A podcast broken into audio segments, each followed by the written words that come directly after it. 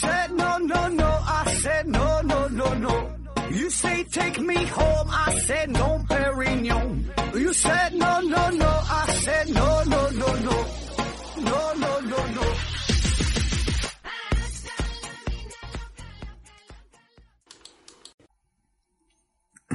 拼命探索，不计后果。欢迎您收听思考盒子，还是线上硬广啊？听节目送奖品，奖品呢现在还是那几样，一个呢是美人茶公司提供的五大箱子茶叶，一个呢是 KK 魔法画家公司提供的五大箱子画笔，还有一个呢是大家学公司提供的五大箱子学习护眼台灯。还有一个呢是大家学公司提供的一份价值五百元的网络课程。呃，这个魅厨香辣牛肉酱啊，呃，从八月份开始就停止了对咱们节目的赞助啊，但是咱还得给打个广告啊。魅族香辣牛肉酱，有喜欢的朋友呢也可以搜索一下啊，可以购买。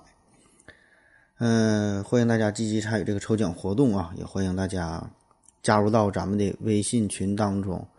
呃，我的个人微信号是思考盒子的拼音。思思考考和和知知，注意平翘舌发音。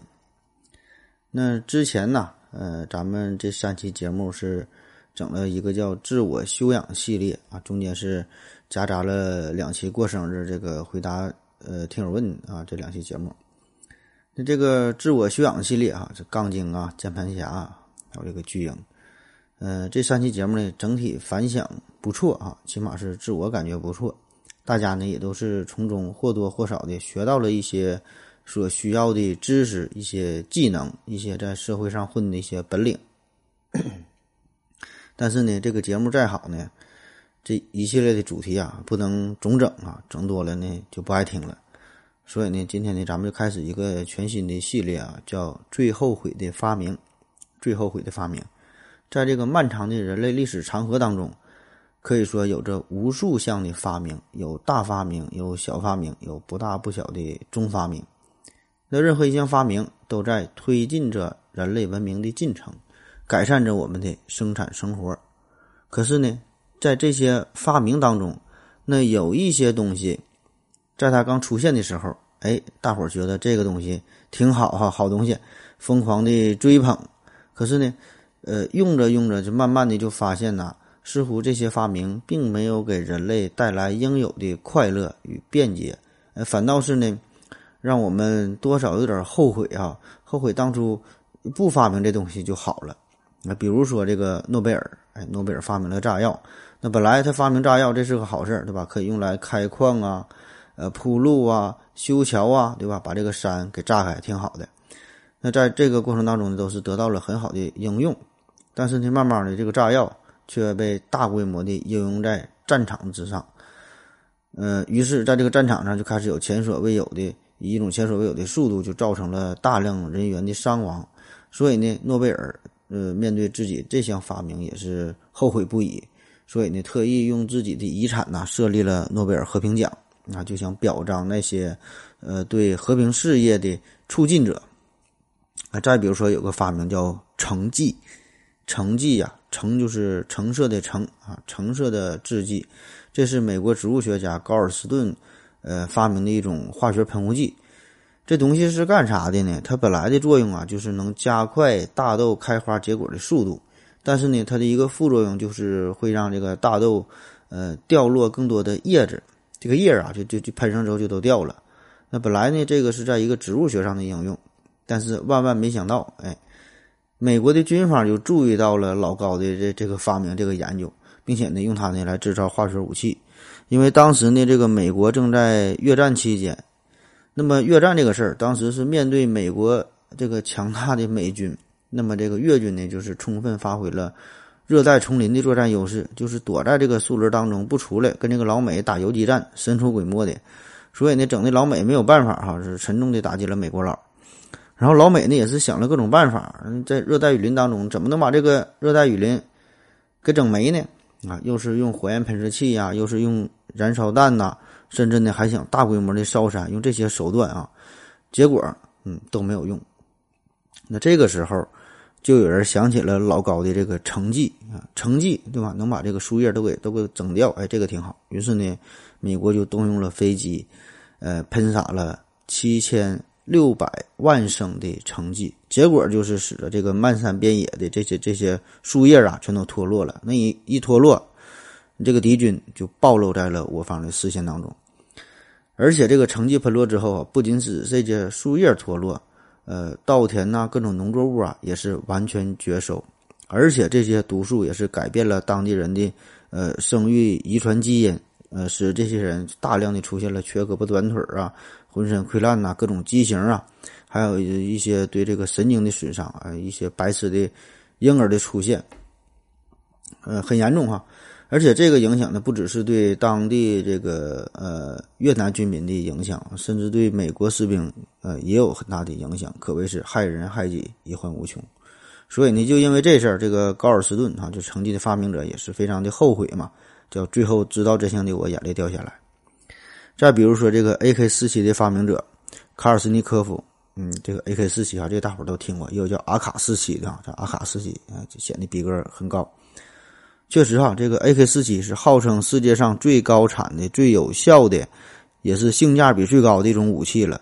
官方给出的数据，自从呃这二零呃上世纪的五十年代到现在哈，这个 AK 四七啊，嗯，有百分之九十的战场上都有它的身影。这个 AK 四七呢，出现在全国九十二个国家，造成了高达七百万人的死亡。当然，这个只是一个官方给出的数据哈。我觉得个人认为吧，这个这个实际的数据应该比这个还要高的多的多的多啊。所以呢，面对这种情况呢，作为一个虔诚的东正教教徒，呃，卡尔斯尼科夫那也是一生都是活在了这种愧疚和自责当中哈。没想到自己这么一不留神的一个发明啊，居然成为了战争中的一个恶魔，杀人如麻。当然，这种发明呃还有很多很多啊。都是充满了争议啊，让人类呢是感到十分的后悔。比如说核武器的出现，比如说香烟的发明，比如说呃手机的发明，那这些都是深刻着改变着我们人类的生活方式啊。同时呢，似乎也让我们感觉这个生活啊变得那么的美好啊。如果没有这些东西的出现，好像我们的生活还能变得更加快乐啊。所以呢，这些东西让我们感到十分的后悔。那咱们这个系列呢，就是呃。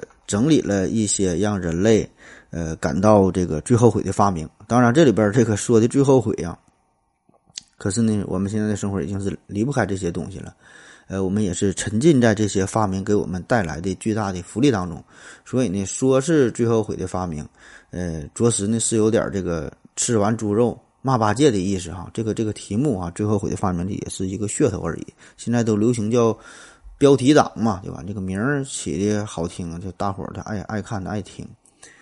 那今天咱说的这个最后悔的发明，说点啥？嗯，这个东西呢，大家熟悉的不能再熟悉哈，熟悉的你已经完全忽略了它的存在，就像是空气一样哈。大伙儿呢，人人都离不开，大家呢，可是又就都完全又都不不会在意这个东西存在，就是塑料。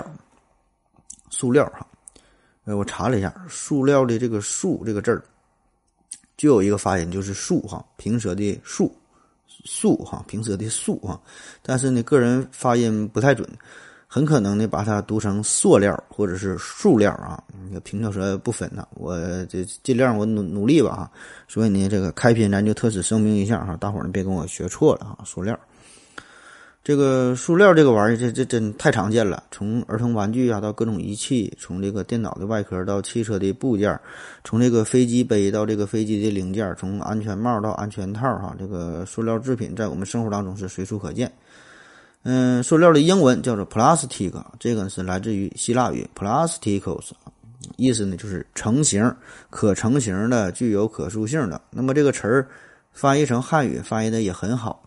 因为“塑”这个汉字呢，本意呢就是用泥土啊团成人物的形象啊，衍生出来的有一些词语，比如说塑像啊、泥塑啊。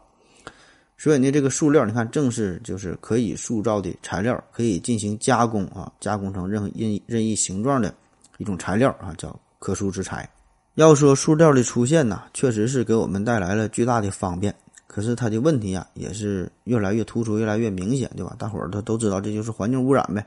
而且，呃，这个东西的污染，它几十年甚至是上百年、几百年都很难以降解啊。所以呢，咱们今天呢，就是说一说这个让我们又爱又恨啊，甚至是有点后悔的发明哈。说这个塑料，那这个塑料是什么时候出现的？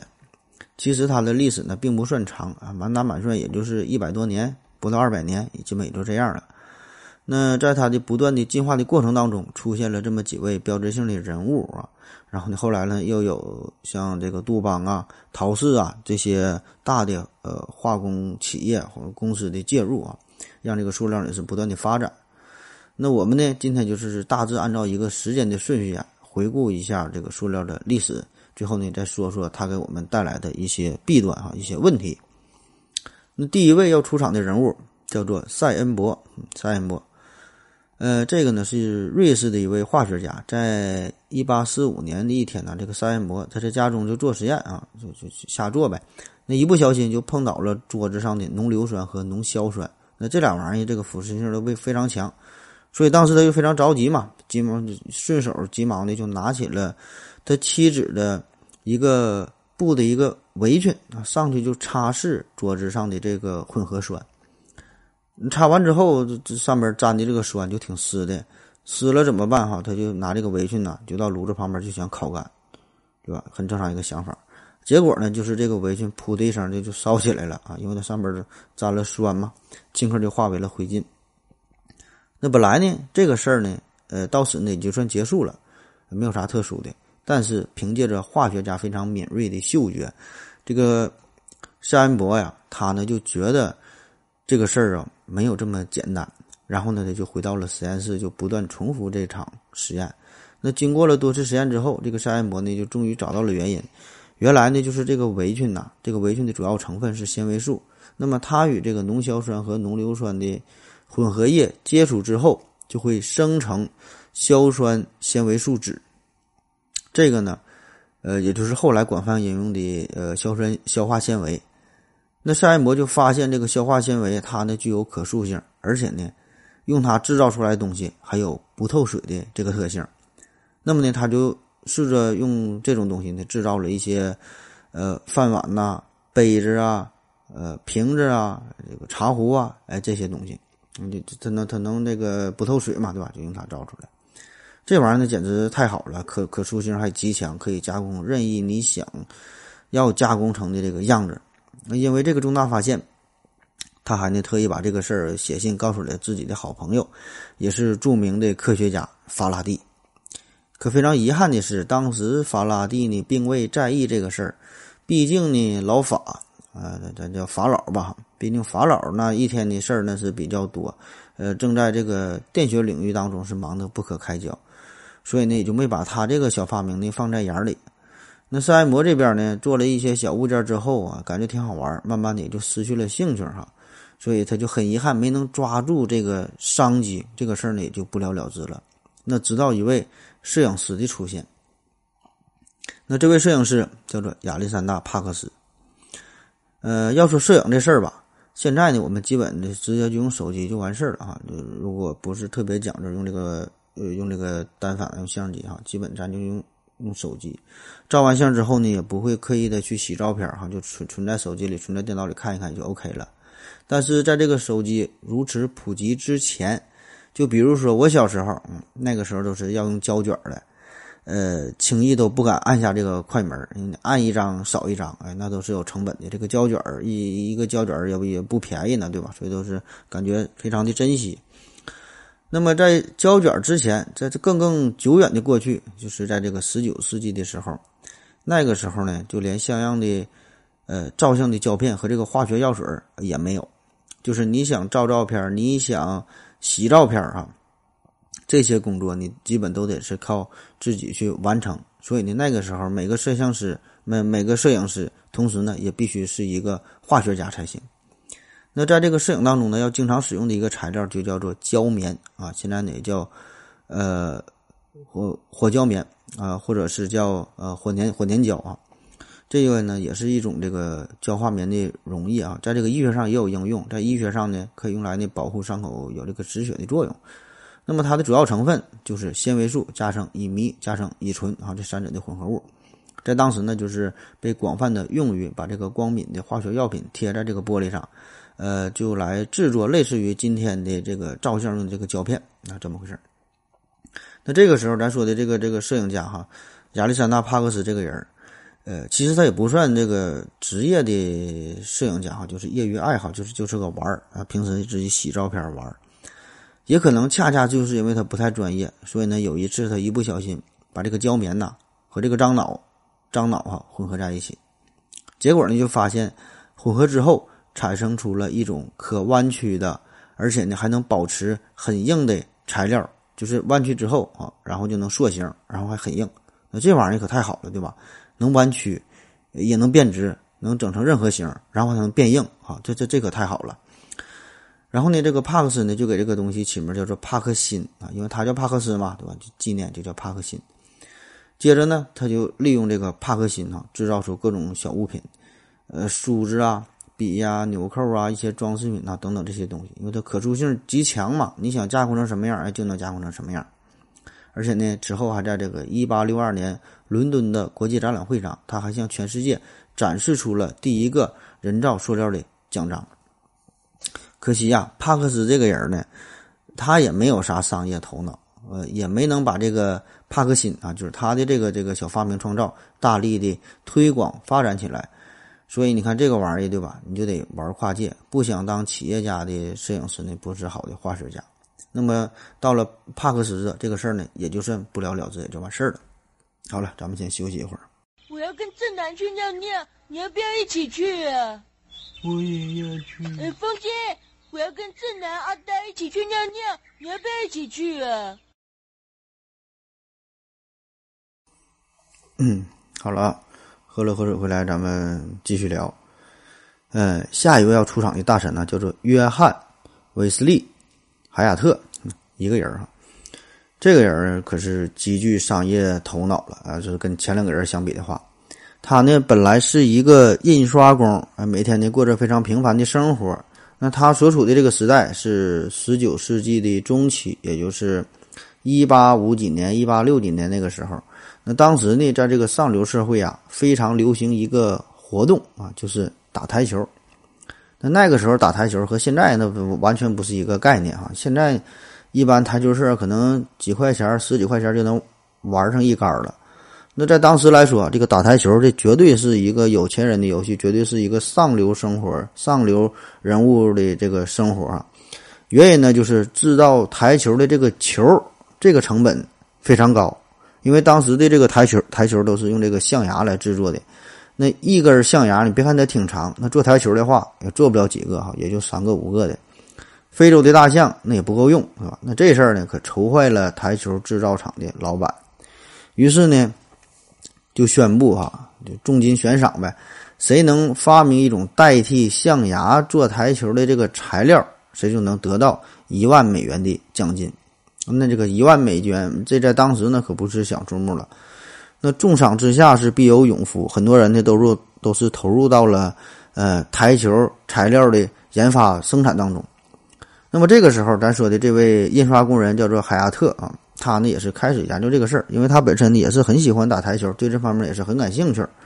那最开始呢，他是在这个木屑里边啊加入了一些天然的呃树脂虫胶，使这个木屑呢结成块儿，然后用它揉成一个球形。这个形儿哈看起来呢是挺像这个象牙做的台球，但是哈它一碰就碎，因为这个玩意儿它打台球大伙儿都知道，这个撞击力那相当大了。你你反复这么撞击之后，它自然的它往下掉渣儿，根本就没法玩。所以，这个海亚特是经历了很多的实验之后，最终呢也没能找到一种还挺硬啊、还不易碎的这这这个材料。那这个时候呢，这个海雅特呢就受到了帕克斯这个帕克辛的启发，就咱之之前说的这个人的发明的这个东西啊。关于这个这一点，这个史料上的记载吧，还略有不同。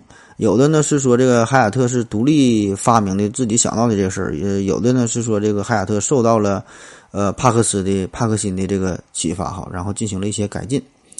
反正呢，大概的意思就是在一八六九年的时候，海雅特就，呃发现哈，在这个消化纤维当中呢加入樟脑的时候，这个消化纤维呢就会变成一种柔韧性很好、又很硬又不脆的材料。那么在这个热压之下呀，还可以压制形成各种形状哈，你想让它是什么形就是什么形。当然也可以整成这个球形做台球了啊。而且呢，经过这个检验，这个效果非常好，基本呢就能保持和这个象牙呀这个同样的效果了。那这个时候，这个海亚特就给他的这个发明啊，呃，命名叫做赛璐珞啊，赛璐珞。哎，据说呢，呃，很遗憾，就是当时这个台球厂的老板呢，并没有兑现他的诺言，并能并没能真的给他这个一万美元的奖金。但是这个事儿对于海亚特来说呢，已经不再重要了，因为。这个时候，海亚特是已经成为了一个大发明家。那这个台不台球的事儿哈，已经不重要，因为呢，他准备用自己的发明啊，去走向一个更大的市场。在这个一八七二年，这个海亚特呢就在美国的纽瓦克建立了一个生产赛璐珞的工厂。除了说生产这个这个台球之外呢，呃，还用它做马车呀、汽车的风挡，还有这个电影的胶片啊。从此呢，就开创了塑料行业的先河。那在一八七七年，英国呢也开始用这个赛璐珞生产这个假象牙和台球，还有一些其他的这个塑料制品。呃，后来呢，这个海亚特呢还用这个赛璐珞制造箱子啊、纽扣啊、直尺啊、眼镜架呀啊。从此，各种不同类型的这个塑料也是层出不穷。呃，直到现在，这个赛璐珞也是有着广泛的应用。最常见的，咱们生活当中这个打的这个乒乓球，还有这个乐器的一些装饰，还有这个呃。弹吉他这个拨片呐，这些东西基本都是这个赛璐珞制成的，这个都是当时海尔特的发明。那再大到这个化工啊、航天呐、机械、刃眼啊、建材呀、包装、化妆品呢、礼盒等等哈，很多很多的领域都有大量的赛璐珞在使用。啊，这个是咱介绍的这个第三个人。那前面介绍的这些啊，这些什么赛璐珞啊，这这这些什么贝壳芯啊，这些。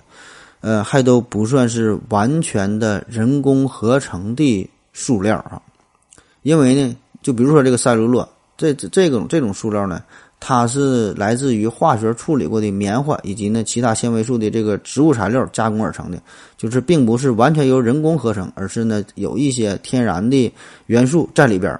那世界上第一种全合成的塑料啊，这个事儿呢是直到一九零七年的事儿，那到现在也就是一百。呃，多一点儿哈，一一一百多年，发明人呢叫做利奥贝克莱特啊，也有翻译成列奥呃贝克兰啊，都是一个人啊，咱这里边就管他叫贝克兰嘛。贝克兰，他这个发明呢才是真正的现代意义上的塑料，呃，也也把他呢是称为呃酚醛树脂的鼻祖哈，酚醛树脂就是这个就是常说的一个塑料。那在一八六三年，贝克兰呢是出生于比利时，他老爹呢是一个鞋匠啊，他的母亲是一个仆人，家境是非常非常的一般。虽然家境很一般，但是这个贝克兰就是典型的别人家的孩子啊，从小到大学习非常优秀。在他二十一岁的时候呢，毕业于根特大学，呃，获得了根特大学的博士学位。二十四岁的时候，就成为了比利时布鲁日大学的。物理和化学教授啊，这是二十四岁。然后二十六岁的时候移居美国。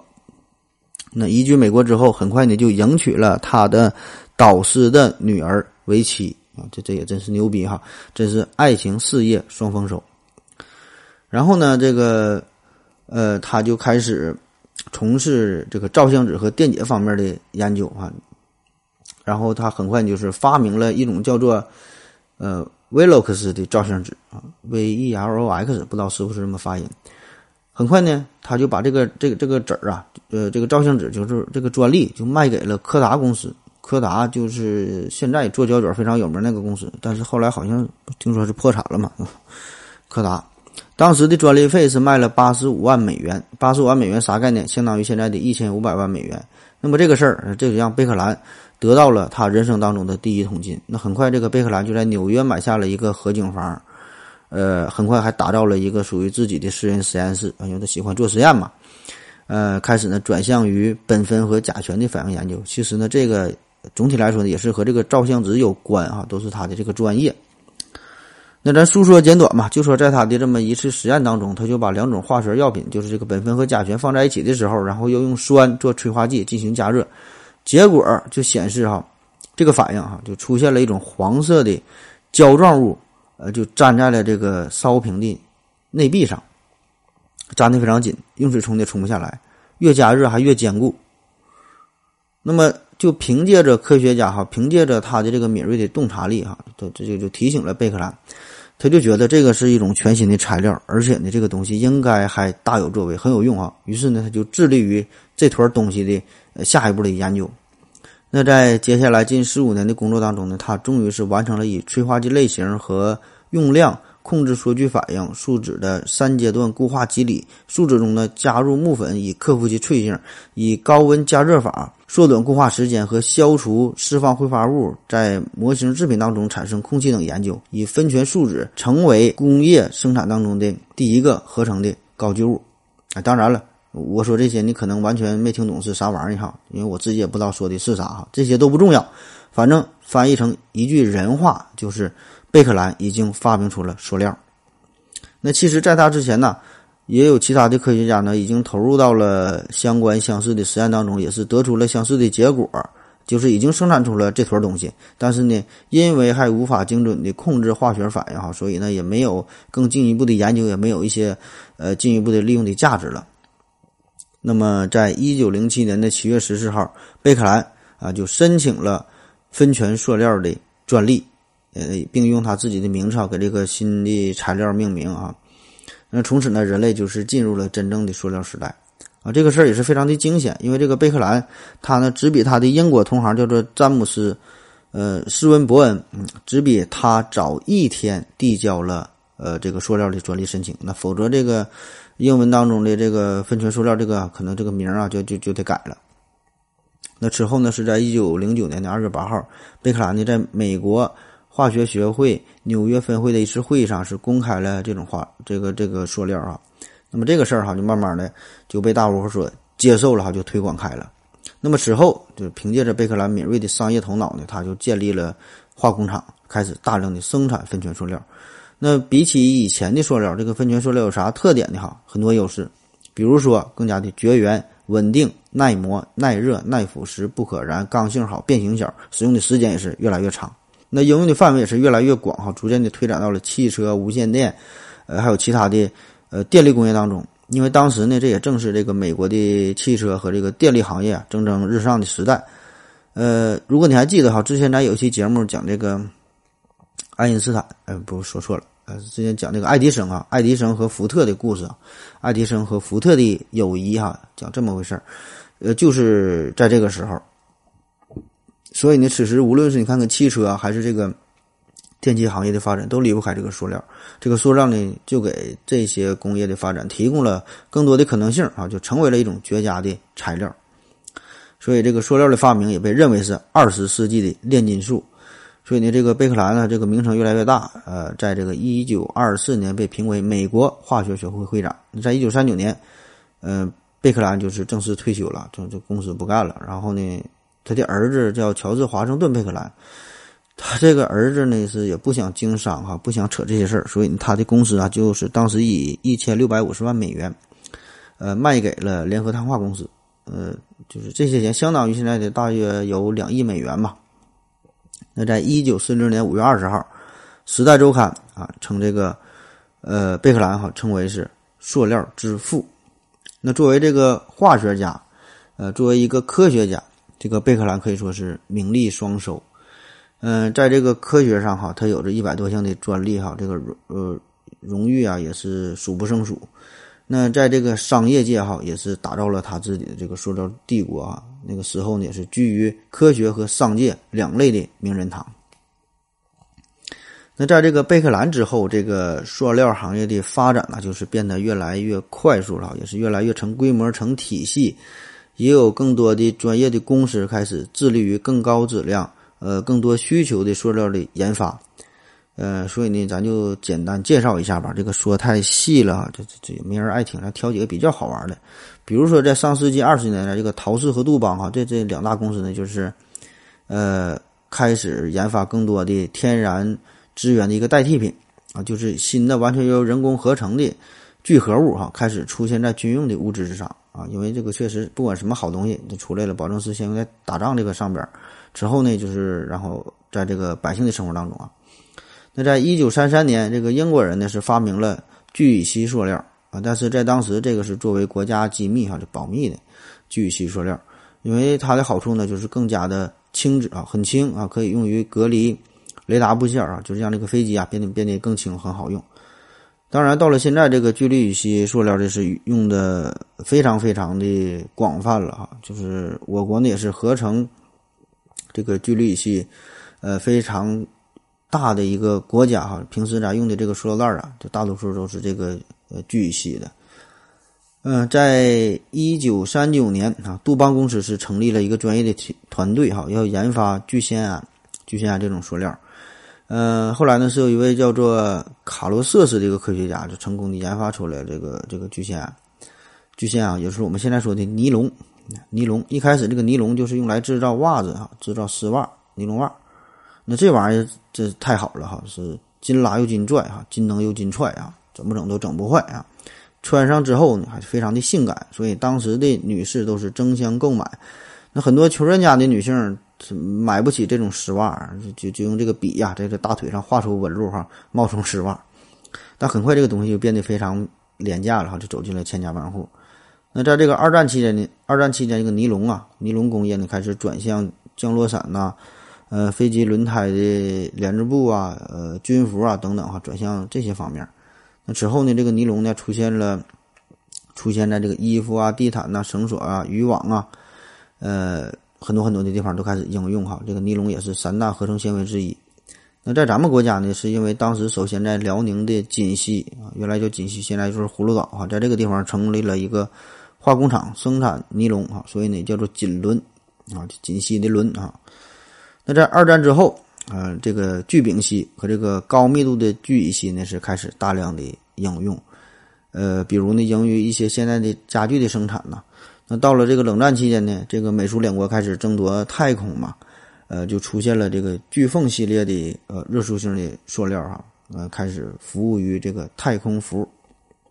那同一时期呢，还有这个凯夫拉诞生了。凯夫拉这个呢，也是杜邦公司研究出来的，最早呢是应用于赛车行业当中啊，可以取代轮胎当当中的这个钢材的这个这个。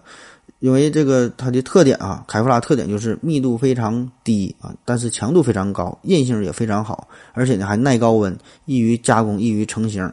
就是它的强度大约呢是同等质量钢铁的五倍，但是呢密度只是呢这个钢铁的五分之一，所以呢应用到了赛车的这个轮子当中。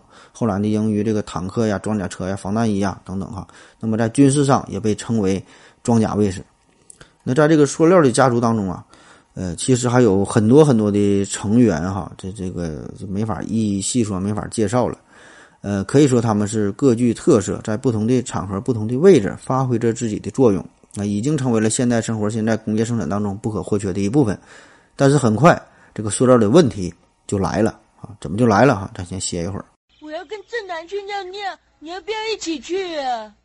我也要去。呃，风姐。我要跟正南、阿呆一起去尿尿，你要不要一起去啊？嗯，尿了个尿回来，咱们继续聊啊。嗯，说这个塑料发明之后哈，就问题来了。那什么问题来了啊？不用说，大伙儿都明白，就是这个塑料的降解问题啊。怎么处理这个塑料？这个塑料的塑料的一大特点就是结实耐用啊，但是缺点呢就是太结实。太耐用了，就已经用完了，已经不想再用了，它还是那么结实，还是那么耐用啊！想破坏都破坏不了，所以呢，这事儿就非常麻烦了。那英国的《卫报》啊，曾经评选出人类最糟糕的发明，这个塑料呢就很不幸的上榜了。那现在呢，咱们放眼望去哈，我们原来这个叫蓝色的星球，可是现在呢，土地、河流啊、高山、海洋，不管什么地方，这个塑料袋都是无处不在，简直就是一个塑料星球。那我们还一直在考虑一个问题啊，就是说这个人类消失以后，怎么证明地球上曾经有人类文明存在过呢？我觉得这个塑料啊，就是一个很好的备选答案啊。当然，这个有点夸张的成分。嗯，但是我们通常用的吧，就是不是那种特殊加工的塑料，基本你埋在地下一二百年是很难通过自然的方式降解啊，而且呢还会破坏土壤的通透性，使这个土地啊板结。呃，然后呢，影响这个植物的生长。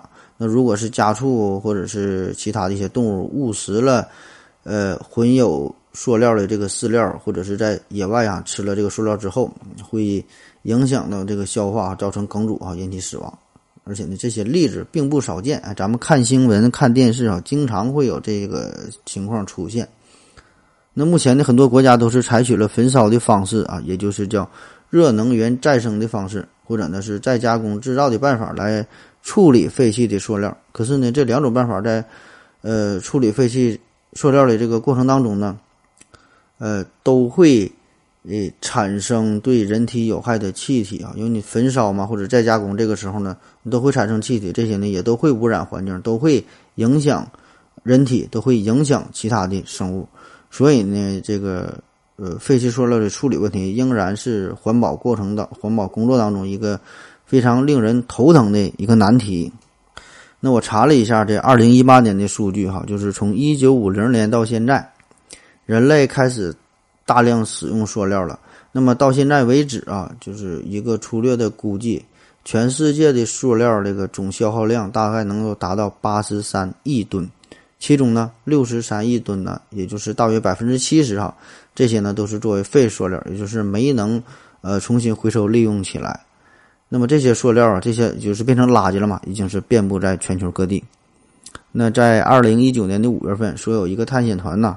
这个团队曾经在马里亚纳海沟里边哈深潜了一万多米哈一万零九百二十七米，在这个地方，这个团队哈他们首先是打破了深潜的最深的记录哈，同时哈也在这个马里亚纳海沟里边发现了一个塑料袋儿。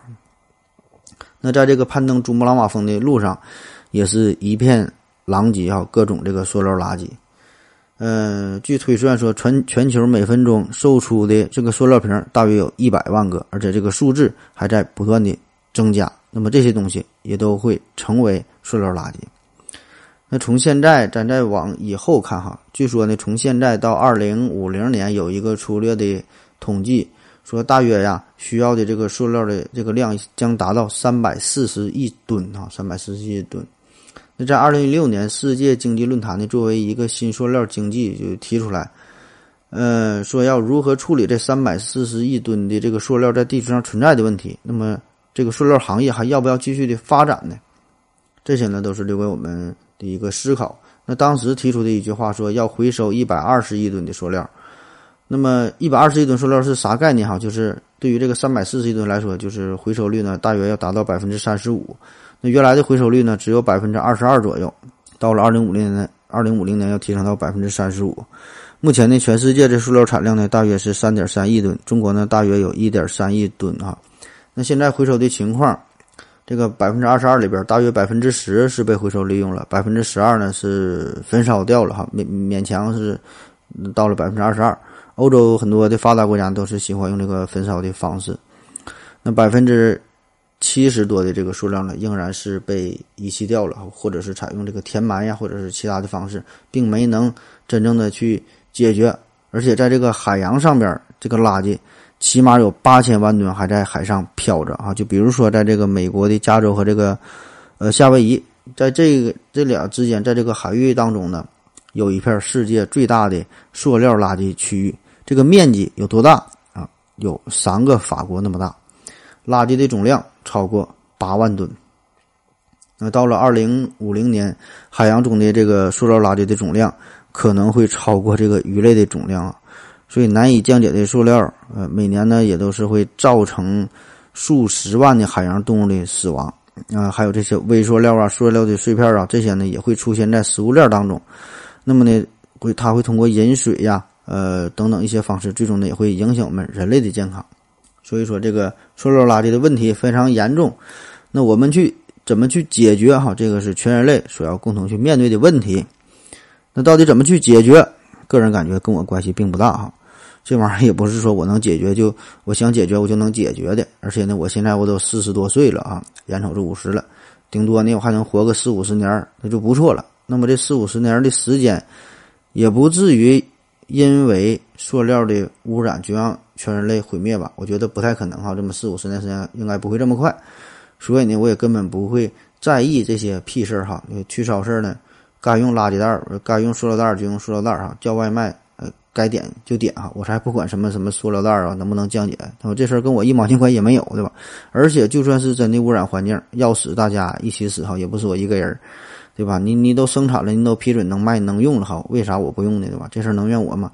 是吧？也不可能就因为我多用了几个塑料袋，就让俺家上空的这个臭氧层子先破坏了，呃，不可能因为我多用了几个塑料袋啊，就让俺家的这个地下水它就先被污染了。对吧？所以这事儿咱得讲科学道理嘛，对吧？嗯，当然了，我这么说可能有点极端哈，但是呢，我觉得我的这种心态绝对可以代表一大批消费者的心理啊，就是反正这个也不是我一个人的事儿啊。就像前一阵儿这个上海垃圾分类这事儿闹得沸沸扬扬的，那这事儿怎么才能真正的去推广开，让大伙儿真正去做到垃圾分类？我觉得就两个办法啊，一个是你垃圾分类分对了，我有奖励。或者是你垃圾分类分错了，我有惩罚，而且呢，这个数额你还得足够的巨大，要不要不然根本打动不了人啊。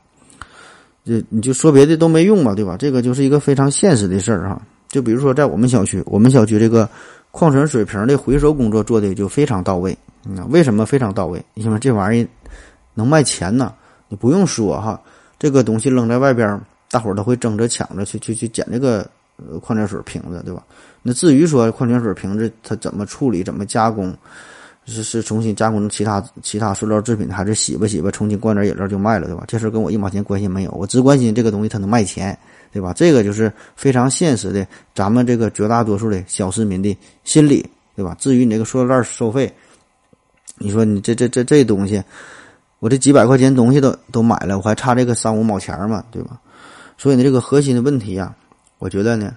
一方面是管理啊，是制度，是法律啊，更核心的呢，就是这个还是要在于科技的革新。就是一方面要对于已经存在的难以降解的这些塑料啊进行打捞、进行回收，好，就是保护好已经呃对这个已经污染的环境啊，这我再进行进行保护呗。呃，然后呢，把这些打捞出来的这个塑料啊，重新的加工啊，或者是进行怎么无污染的销毁，对吧？这当然这里边有。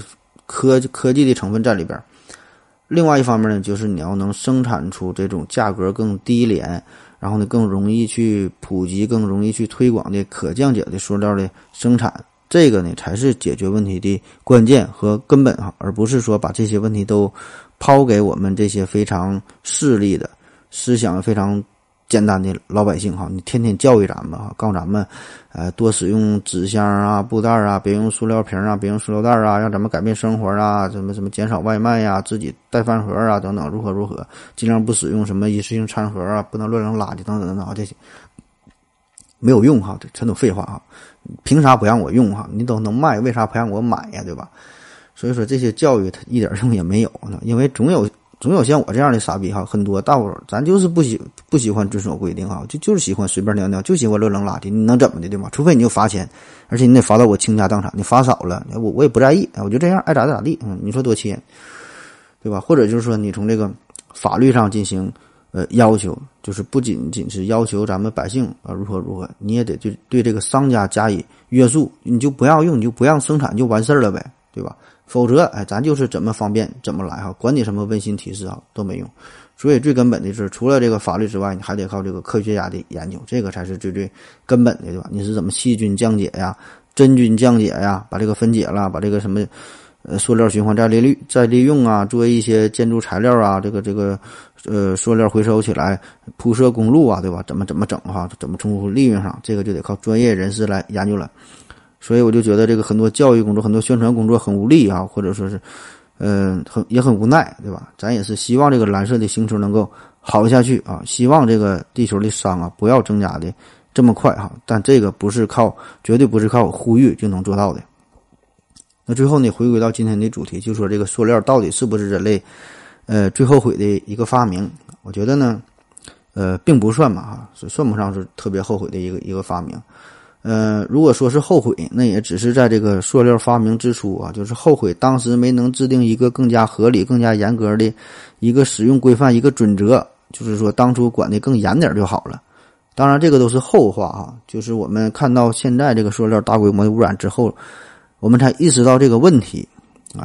当然了，就算是当时制定了什么什么准则，我感觉效果呢也不大，对吧？你就凭老美那脾气，那老美美国那那那想发展还能管你这事儿对吧？该污染它还得污染，就是二氧化碳都排放成排排放成啥样了，不也还这样吗？对吧？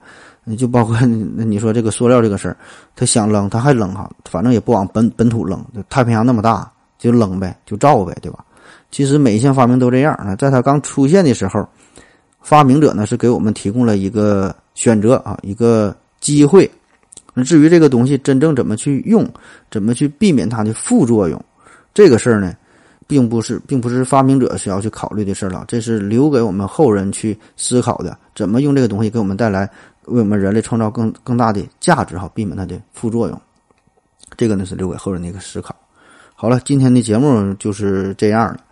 然后最后说个事儿哈，之前说的要买玛莎拉蒂哈，定金都交了，后来这事儿取消了。我看沈阳这地呀，地面不太平，呃，这车底盘太低了，特别容易刮走，开起来不太方便。完定金的完就退了哈，不买了，打算再换一别的车，看看有啥推荐的。